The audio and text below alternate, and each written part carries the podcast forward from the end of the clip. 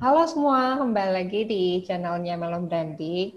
Dan hari ini kita mau ada ngomongin the power of copywriting. Nah, kita kedatangan tamu juga dari pemimpin redaksinya majalah Sunday, yaitu Ci Olive. Hai. Nah, oke. Okay. Nah, kita tuh di sini mau belajar gimana sih caranya uh, membuat copywriting yang bagus, khususnya kalian yang uh, punya UKM, punya bisnis online, bisa ngikutin tips-tips dari Ci Olive ini supaya bikin uh, copywriting kalian itu lebih rapi, lebih terstruktur, dan ada tips-tipsnya juga. Ci Olive boleh bantu kita? Oke, okay. ntar aku share screen dulu ya. Boleh. Oke, okay, jadi uh, hari ini kita mau ngobrolin soal ini ya, copywriting. Copywriting tuh kayak gimana sih? Dan uh, kita semua pasti punya konten kan. Kita semua pasti punya pesan untuk disampaikan, tapi agar pesan itu bisa diterima dengan baik dan bisa masuk nih ke otak orang-orang, kita perlu storyfy konten kita Storify your content. Kenapa? Um,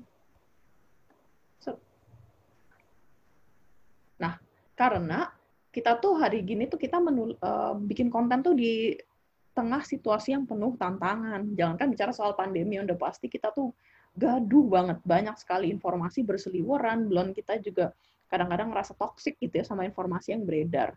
Bahkan banyak orang yang hari-hari ini tuh kayak aku mau puasa konten dulu, ah, aku nggak mau baca apa-apa, toxic, hoax, gitu-gitu. Jadi menantang banget nih kita untuk bikin konten di hari-hari pandemi ini, karena orang tuh udah makin selektif, orang udah ada yang antipati gitu sama membaca terlalu banyak konten, jadi konten kita tuh benar-benar harus punya value. Kita tuh sekarang sudah menulis, lagi menulis di tengah dunia yang gaduh banget. Kita pribadi juga pasti merasakan kan kadang-kadang kita merasa terlalu banyak informasi ini aku udah pusing gitu dan ternyata banyak nih yang lagi ngerasain hal yang sama. Padahal uh, sebelum era pandemi ini ya kita semua melihat fenomena bahwa netizen Indonesia tuh menganggap konten tuh kebutuhan primer. Kita bangun pagi, kita melek, kita langsung lihat HP gitu kan, cek Instagram, cek updatean, ada notif apa, karena kita tuh nggak mau ketinggalan konten pada dasarnya.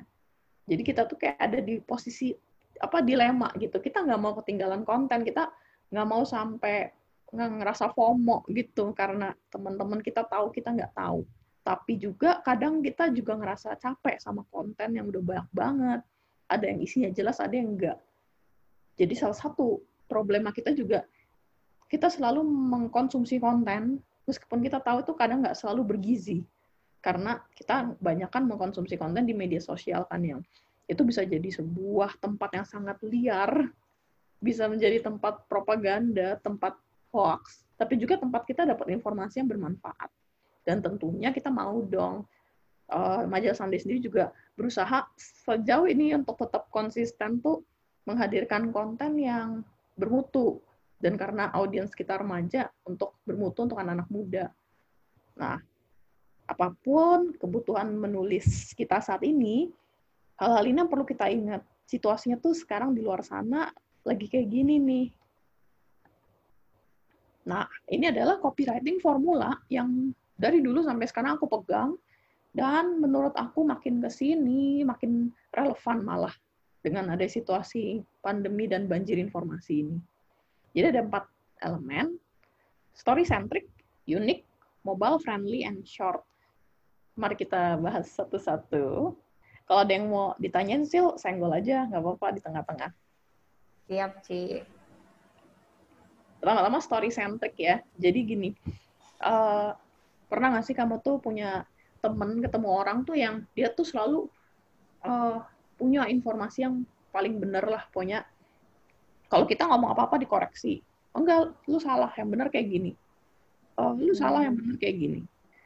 Ya mungkin apa yang dia ngomong itu benar, tapi kita tuh sebel nggak sih sama orang semacam itu karena lama-lama kayak capek kayak grammar Nazi gitu loh tipenya kayak oh lu nggak boleh ngomong gitu yang bener ini gitu uh, ya uh, memiliki kebenaran itu oke okay. tapi yang lebih penting adalah gini orang itu sebenarnya nggak ingat seberapa banyak yang kita tahu sepintar apa pun kita orang tuh nggak inget itu. Tapi yang membuat lasting impressions adalah ketik apa yang kita membuat dia tuh ngerasa apa. Buktinya gini, buktinya teman-teman kita yang sotoy itu kita nggak mengingat mereka, kita tidak mengenang sosok mereka sebagai orang yang wah dia sangat intelektual, cerdas dan cendekiawan gitu. Kita nggak ingat, kita ingatnya dan orang nyebelin banget sih sotoy gitu. Jadi kita hanya ingat dia tuh membuat kita merasa apa. Nah, jadi ketika kita bikin konten yang untuk uh, audiens kita, kita harus mempertimbangkan audiens kita tuh ngerasa apa ya setelah baca ini. Apakah mereka feeling good? Apakah mereka ngerasa kesel baca konten kita, ngerasa terprovokasi atau gimana? Dan uh, sebagai storytelling di jagat digital sana, tentunya yang bikin orang biasanya nggak jalan. Aku tuh sering dengar cerita orang, uh, gue punya idealisme ini nih, gue mau bikin akun IG isinya cerpen-cerpen gue semua gitu gue pengen bikin account IG isinya ini jadi kayak gue uh, bercita-cita menjadi selebgram dengan jalur intelektual gitu loh melalui karya tulisan-tulisan gue yang keren gitu itu uh, itu bagus sih gitu. Aku uh, pernah dengar nggak sih pada masanya tuh sering banget orang memakai istilah insta blogging ada. Hmm. sampai sekarang kayak ada deh. Microblog dari Instagram gitu kan. Ah bener-bener. Jadi Instagram kan sebenarnya didesain untuk picture centric gitu kan. Tapi orang suka pakai itu untuk menggantikan blog ceritanya. Betul-betul nah yang bikin uh, kalau aku ketemu lagi sama orang itu tuh sering kayak mereka kayak aduh baru tiga post belum jalan lagi gitu. Dan biasanya sih kalau dikorek-korek tuh sebabnya adalah gini karena dia menjadi editor dan writer at the same time. Jadi ketika kita nulis jangan edit tulisan kita dulu gitu. Tulisin aja semua dari awal sampai habis sampai selesai. Selesaiin cerita kita dulu. Jangan kita lagi tengah-tengah nulis terus kayak ah jelek banget sih ngeselin nggak tau kayak ah, aku nggak suka inilah gitu. Uh, oh eh, penulisan ini kan yang benar ini ya terus kita jadi kayak cari-cari internet dulu kayak uh, mana yang benar ya? Kemudian ada forum diskusi di internet ini kata ini versus kata itu. Tuh kita cari-cari apa postingan lama Ivan Lanin gitu. Terus ke distract nggak selesai ceritanya. Jadi tulis aja dulu sampai selesai. Salah ya nggak apa-apa. Biasanya aku selesaiin aku tinggalkan aktivitas yang lain dulu. Kalau emang nggak dikejar deadline ya tinggal tidur gitu um, kemudian lihat lagi ketika kita udah fresh sebagai editor nah baru deh tuh editlah naskahmu gitu kalau kamu udah edit sendiri dan kalau masih punya waktu sih menurut aku bagus juga diedit oleh teman yang bisa dipercaya Hmm. Yang enggak Makanya ya. kalau di uh, publishing gitu kan suka dipisah kan ya, Ci? Pakai penulis sendiri, punya hmm. editor sendiri. Betul. Dan di publishing company itu ada yang namanya editor, ada yang namanya copy editor. Copy editor tuh yang benar-benar cuma bersih-bersihin typo, bersih-bersih typo, masalah gramatikal lah. Sedangkan kalau editor tuh biasanya ya dia yang punya kuasa lebih besar kayak ini cerita nggak sistematis atau ntar dia bilang ke penulisnya kayaknya bagusan kalau narasi lu, lu belokin ke arah sini uh, audiens akan lebih suka buku lu akan lebih laris gitu-gitu hmm. kemudian wow. ah, big, story and small story. Ini lebih mudah dijelaskan dengan langsung ke contoh. Oh kayaknya gambarnya lenyap. Ya udah aku jelasin aja deh. Jadi big story and small story itu maksudnya gini. Uh, misalnya kita menulis untuk sebuah perusahaan, kita tahu dia itu perusahaan yang sangat besar, udah uh, udah nggak perlu diceritain lagi reputasinya. Tapi kalau kita hanya mengangkat big story dalam artian kita hanya mengangkat suksesnya perusahaan ini, betapa besar jasanya, betapa besar CSR yang dia lakukan buat masyarakat. Pokoknya itu big story kan cerita-cerita achievement. Success story is good, tapi kalau hanya big story yang keluar itu terasa orang nggak bisa relate, terasa jauh gitu. Tapi misalnya kamu sedang menulis untuk sebuah perusahaan besar, coba selain uh, artikel-artikel mengenai achievement, tulis juga artikel mengenai cerita-cerita kecil dalam kesehariannya, misalnya cerita karyawan milenial di perusahaan ini gitu. Terus benar-benar cuma cerita kayak, oh perusahaan ini tuh perasaan gue kerja di sini tuh begini. Oh aku ngerasa uh, keunikan perusahaan ini tuh gini loh. Ada coffee shop ini di kantor dan itu asik banget kita rapat di sini. Jadi hal-hal keseharian yang mungkin sebuah cerita kecil tetapi itu kan melengkapi cerita besar. Jadi perusahaannya nggak terasa inhuman gitu. Jadi kurang lebih seperti itu. Kemarin aku pernah dengar tuh Ci, kayak uh, dia itu bikin bisnis, tapi sama ini dia kasih success story-nya aja gitu. Tapi hmm. tuh engagementnya jadi kecil banget. Tapi akhirnya dia mulai ngebuka gitu. Dulu dia gagalnya gimana, kesalahan-kesalahan dia di masa yang sebelumnya tuh gimana sebelum dia sukses. Jadi orang tuh kayak ngerasa, ah dia dia aja bisa bangun dari kesalahan dia yang seperti ini gitu. Makanya jadi lebih relate dan akhirnya engagementnya naik gitu. Betul sekali. Dia terbukti itu juga ini ya, naikin engagement ya penting untuk memenuhi KPI itu. nah, kemudian quality kedua adalah keunikan. Ke, uh, cerita kita harus punya nilai keunikan yang akan menarik perhatian orang. Kalau teman-teman di sini ada yang pernah belajar jurnalistik pasti tahu dengan news value, faktor-faktor news value. Mungkin kita kita kan nggak nulis buat media, kita nulis buat misalnya blog aku sendiri, blog bisnis aku sendiri atau IG bisnis aku sendiri. Tapi menurut aku tetaplah gunakan prinsip yang sama gitu. Selain itu, ini adalah panduan yang sifatnya universal, ini kayak sudah uh, dianggap umum, ya apa pun itu kan kita ingin uh, konten kita itu punya value di mata pembacanya sehingga mereka mau ngikutin terus gitu. Nah ini adalah faktor-faktornya. Kalau teman-teman cari di internet juga banyak penjelasannya. Aku tidak perlu masukkan di sini. Aku bahas singkat aja. Magnitude. Magnitude itu istilah gini. Uh, kalau ada gempa yang terjadi, pusat gempanya di Jakarta, kita yang ada di Jakarta Utara pasti bakal ngerasa lebih dahsyat daripada mereka yang mungkin di Sumatera gitu. Jadi uh, pastikan tulisan kita tuh punya daya goncang yang tepat di audiens yang tepat. Kita mau menyasar misalnya, hmm, aku mau menyasar calon konsumen di Kelapa Gading oke mari kita menulis tentang kelapa gading, tentang rasanya jadi orang gading. Jadi magnitude-nya tuh terasa gitu. Wow, apa nih produk buat orang gading nih gitu.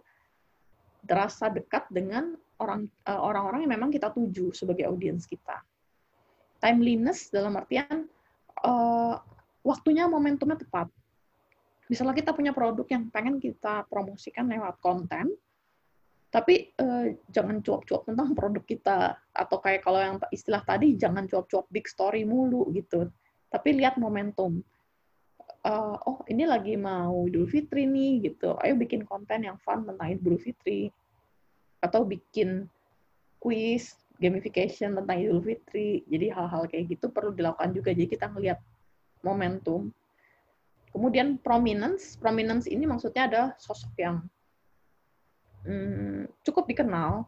Kalau kamu bisa kayak menampilkan atau kerjasama sama influencer kalau mungkin kita ngerintis bisnis baru nggak harus langsung pakai influencer TRA misalnya kan itu kayak nembaknya keluasan juga gitu. Tapi misalnya uh, orang lokal teman kita yang engagementnya bagus di Instagram tuh bisa kita ajak ayo kirimin produk kita minta dia review atau gimana. Konflik. Konflik itu memang selalu menarik. Makanya dulu tuh ada istilah uh, bad news is good news gitu. Karena sayangnya konflik itu memang selalu menarik perhatian orang ketimbang berita yang damai-damai aja. Tapi yang penting gini, kalau kita mau manfaatin konflik, gimana kita manfaatkan konflik tapi apa ya, nggak murahan gitu, atau nggak uh, tetap punya value. Misalnya, ya, di era pandemi, pandemi ini kan bisa dibilang konflik kita melawan virus inilah gitu. Nah, kita kayak menyajikan, oh, lawan virus yuk, begini tips yang bisa kamu lakukan. Jadi, pastikan tetap punya value, karena di luar sana sudah banyak konten yang tidak bervalue sama sekali. Human interest ini sebenarnya mirip kayak small story. Maksudnya konten ini dibuat oleh manusia untuk manusia. Jadi pastikan uh, kita tetap menyentuh nilai-nilai kemanusiaan. Misalnya kita punya produk, ketimbang uh, kita bilang gitu, 98 hmm, konsumen puas dengan produk saya, kenapa enggak ambil salah satu konsumen yang paling terbantu sama produk kita, gali cerita dia gimana produk kamu membantu hidupnya dia. Jadi human interest-nya keluar. Sama unusualness, kayak hal-hal yang tidak biasa tentu menarik perhatian orang kan. Misalnya, ada berita anjing menggigit orang itu sudah biasa sekali, tapi kalau ada berita orang menggigit anjing itu baru luar biasa dan orang menarik orang tertarik gitu. Apaan ya apa nih? Clickbait nih. Nah, eh, kita juga bisa mengangkat unusualness ini, tapi tetap pastikan kalau ini buat bisnis, uh, tetap pastikan pendekatannya berkelas dan nggak ngeselin. Gitu. Selain faktor-faktor ini, ada beberapa hal yang kamu bisa pakai untuk bikin sebuah tulisan kamu punya nilai keunikan tersendiri. Kayak personification itu maksudnya uh, personifikasikan produk atau brand kamu. Misalnya kalau beberapa perusahaan melakukan itu dengan cara punya maskot. Jadi brand itu terasa friendly gitu. Kita punya merek A, tapi kita punya maskot yang mewakili merek itu. Kita sering kayak upload di Instagram pakai maskot itu. Pagi ini kita ngerasa ini nih, siapa yang hari ini bangun lupa hari gitu. Jadi personifikasi itu bisa membuat juga brand kamu lebih grounded sama audiensnya. Sama gitu. kayak itu ya Ci ya, kayak Blibli kan dia bikin maskot tuh. Terus maskotnya tuh dibikin personal itu gitu. Ya. Ngomongnya kayak kita selalu ada untuk kamu gitu. Ya, ya, benar-benar. Itu biar terasa deket gitu dengan audiensnya. Nah, ada juga five senses. Five senses itu maksudnya dalam penulisannya. Misalnya gini, kita um, mau menceritakan tentang sosok orang gitu. Pria itu memasuki ruangan dan duduk. Titik itu kan kayak cuma cerita fakta, tapi gimana kalau dalam bercerita ke audiens kita, kita melibatkan lima panca indera kita. Misalnya, tuk tuk tuk. Pria itu mengetuk pintu, kemudian duduk di kursi yang ia uh, tempati, dan aroma parfum menyebar ke seluruh ruangan sedetik setelah ia duduk. Jadi itu kayak, wow, oh oke okay, oke. Okay. Ada apa? Telinga kita kestimuli, aroma kita terstimuli. Jadi pak, libatkan panca indera dalam penulisan. Juga plot twist, plot twist kayak udah nggak boleh dijelasin. Kita semua suka plot twist lagi nonton film tato oh endingnya seperti ini gitu kita semua suka banget plot twist dan kalau kita bisa menyajikan plot twist dengan tepat ke audiens kita mereka pasti akan selalu teringat akan konten kita itu mari kita lihat poin berikutnya mobile friendly ini sudah sangat pasti penting sekali makanya kalau apa Oh, kalau kamu sering bikin website, sih kan pasti suka ditanyakan, ini mobile friendly nggak? Kalau aku buka di tablet, ukuran segini, HP ukuran segini, pastikan. Hmm. Uh, itu dari aspek teknikal ya. Tapi kalau dari aspek kepenulisan adalah uh, right content to the right user, right place, right time. Right content maksudnya gini, uh, jangan sama nggak, uh, jangan selalu menyamakan satu konten di mirroring buat di Facebook, Twitter, Facebook, Twitter, IG, ah sama semua lah, gue nggak mau ngedit lagi gitu. Padahal ini kaitannya mau right user juga, karena setiap platform itu karakternya beda, basis audiens terbesar itu juga beda gitu sifatnya. Jadi setuju, kita, kayak Twitter ya Cia. Ya. Hmm. Kayak orang-orangnya tuh receh-receh gitu. Terus kalau Instagram harus yang estetik, kalau gitu. Facebook uh, apa ya biasanya kayak video gitu.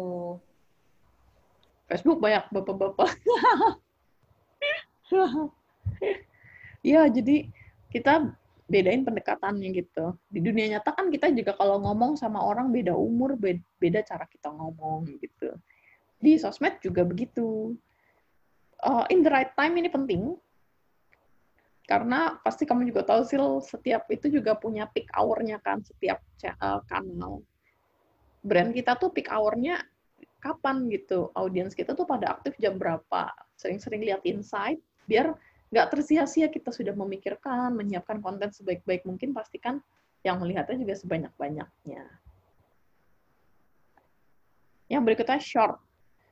Nah, karena sekali lagi kayak yang aku bilang tadi, dunia kita sekarang udah demikian banjir oleh informasi, jadi kayaknya untuk apa pula kalau kita bikin konten kepanjangan dan kebanyakan, orang itu daya konsentrasi udah makin pendek saat ini. Jadi kiss, keep it short and simple, tapi juga jangan sampai karena kita mengejar short and simple, kita kehilangan poin-poin yang penting. 5W1H tetap harus dicek. Pastikan ada semua. Mungkin prinsip 5W1H tuh kayak udah sering kita pelajarin juga kan dari pertama kali ini basic nulis banget. Kemudian show don't tell. Jangan cerita panjang lebar mendeskripsikan sesuatu, tapi kasih lihat gitu. Kayak um, produk ini tuh hmm, punya keunggulan gini gini. Kalau kemasannya kayak gini gini nih, pengiriman gini gini. Detail itu penting, tapi uh, kalau kita mendeskripsikan kepanjangan orang juga nggak akan mereka akan lupa kalau itu sudah pernah kita ceritakan. Jadi lebih baik makanya kenapa orang banyak yang masukin testimoni karena testimoni itu kayak show don't tell gitu produk gue bagus untuk kulit karena dia gini gini gini ini lebih powerful lagi jika udah nggak usah cerita banyak langsung tunjukin foto before after. Dan sedikit caption singkat aja. Itu lebih powerful. Dan jangan lupa call to action. Dalam artian call to action artinya selalu akhiri konten kamu dengan oke okay, kalau orang mau follow up ke mana? Jadi kamu kelihatan selalu open to discussion, open to dialogue. Karena namanya social media, social media gitu kan orang sering kayak promo panjang lebar terus atau pas orang udah tertarik oke okay deh gue coba. Tapi mau nanya harga ke mana ya gitu. Kita nggak nyantumin kan kita ngerasa lah ini kan akun IG gue ini nih gitu. Langsung aja DM atau komen. Tapi kan orang kadang-kadang perlu ditrigger dengan kata-kata kayak yuk komen atau kalau mau tanya harganya PM ya sis gitu. Jadi tetap harus diakhiri dengan ajakan call to action. Gitu ini apa aku akhiri dengan sebuah tips aja. Mungkin semua hal-hal tadi kayaknya wah oh, banyak banget dong yang harus gue pelajarin gitu. Sebenarnya nggak juga sih kalau kita sudah sering mengasah pisau kita. Uh, dan setiap orang punya caranya. Di luar sana tuh banyak banget uh, tools buat exercise nulis. Dan di era pandemi gini setahu aku banyak yang buka kelas-kelas ini kan uh, workshop nulis online webinar gitu-gitu. Kalau aku pribadi aku cukup efektif pakai akrostik kalau lagi buntu ide. Akrostik itu kayak sebentuk pantun yang uh, jadi kita misalnya kita pilih satu kata yang kita suka. Oh, aku suka kata Jumat gitu. Terus kita kayak oke okay, tulis Jumat, J-nya apa? U-nya apa? Misalnya J, jari jemariku menari. U, untukmu saja sayang. Gitu-gitu. Jadi itu kayak kayak di hari zaman dulu. Iya iya. Yang kayak kalau masa SD tuh suka nulis gitu loh bio uh, apa biodata teman kita sendiri. Misalnya namanya siapa terus artinya apa. Ya itu sih ternyata ya ngebantu juga sih. Mm-hmm. tapi anak-anak zaman sekarang sepertinya tidak tahu. Ya itu jadi mereka langsung bikin sosmed aja aduh kita bingung deh kalau kita langsung buka sosmed terus kayak oke okay, mau nulis apa. Tetap semua semua tuh harus dinaskahin. Iya. Kita Dan, terbiasa menaskah ini ya kayak editorial plan lah. Semua harus ada naskahnya. Mm-hmm. ini sih cukup uh, workout buat aku. Karena gini tanpa sadar atau kita udah nulis banyak biasanya kan.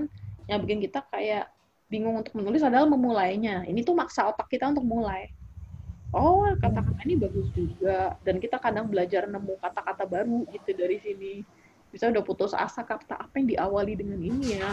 Mulai buka-buka itu itu kemudian nah oh ini juga uh, beberapa pertanyaan pemancing. Aku dapat dari sebuah buku um, aku lupa judulnya tapi nanti aku share deh kalau aku sudah ingat judulnya. Jadi itu kayak buku creative writing gitu tips creative writing. Bukunya hmm, aslinya bahasa Inggris. Oh ini adalah hal-hal uh, pertanyaan yang bagi si penulis buku ini kayak terapi untuk memecahkan uh, pikiran kamu yang buntu gitu. Jadi kayak uh, jawab aja seliar-liarnya pertanyaan ini imajinasi kamu akan kebuka gitu jadi ini juga bisa nih kita jadikan pertanyaan pemancing ketika kita ngerasa suntuk. Terus kalau kita misalnya, lah kan aku bukan mau nulis non fiksi, aku mau nulis, eh aku bukan mau nulis fiksi. Ini kan pertanyaannya kayaknya fiksi. Aku mau bikin tulisan non fiksi, misal aku mau bikin profil perusahaanku kok gitu.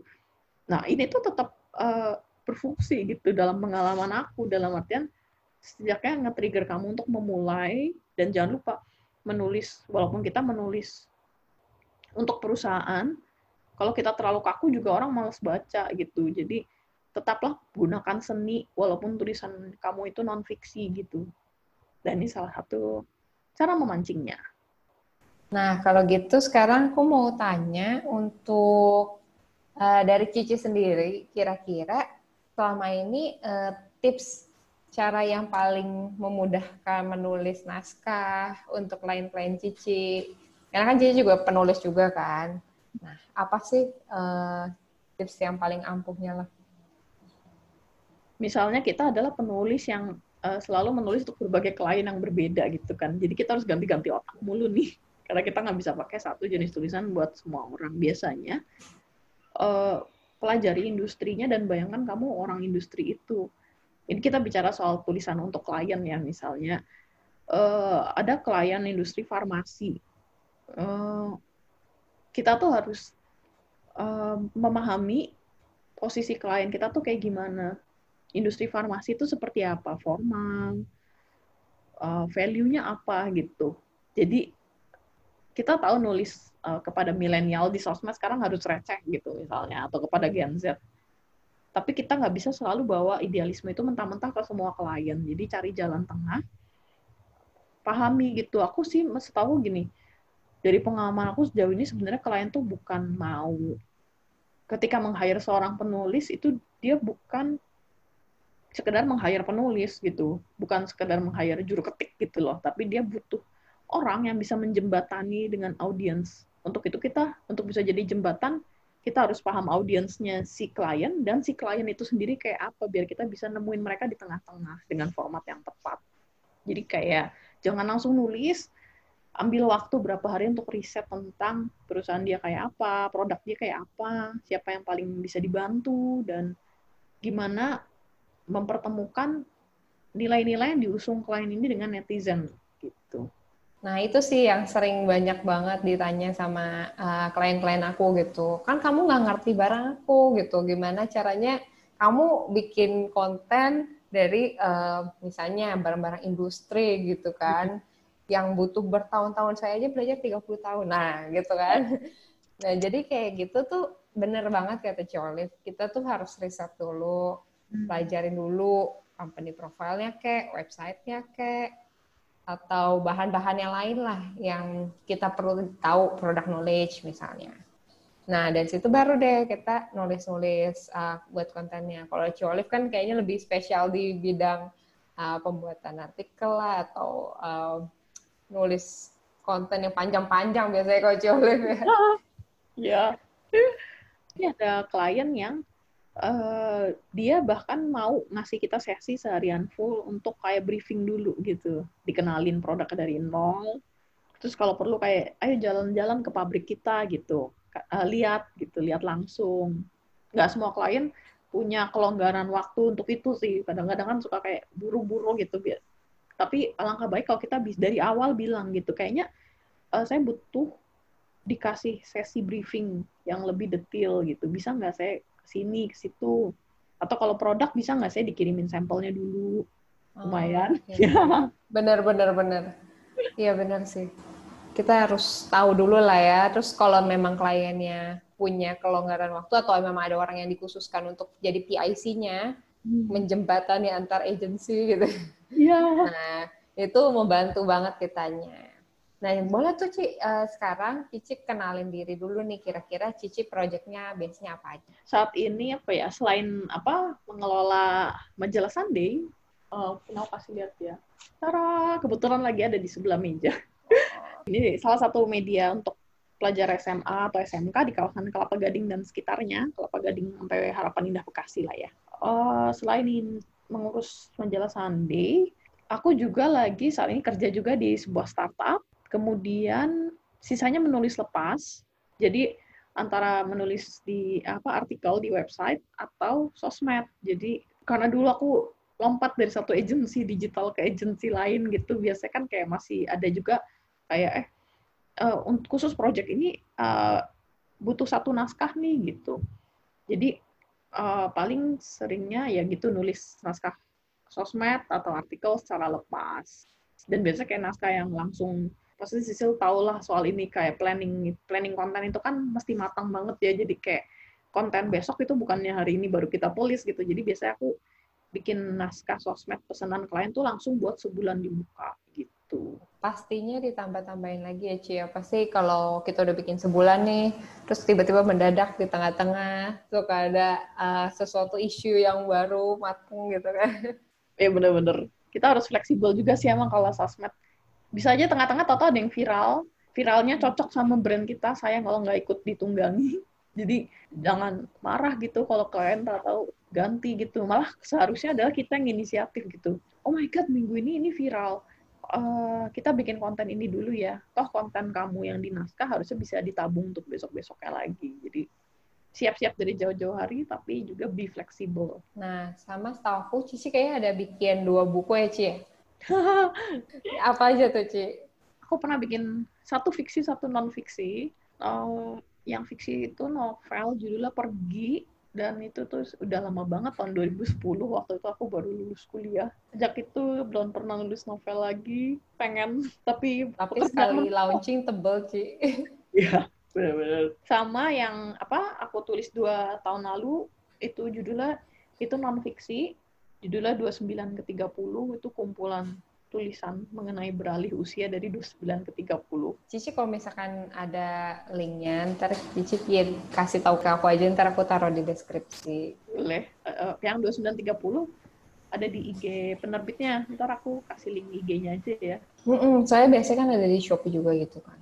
Nah, uh, paling gitu aja di uh, video kali ini. Ntarnya kita mau bikin part 2 untuk The Power of Copywriting. Hmm. Ada apa aja, itu kita bakal bahas di channelnya Majalah Sunday. Ntar kita bikin kayak gini lagi ya, Ci ya. Sip, sip, sip.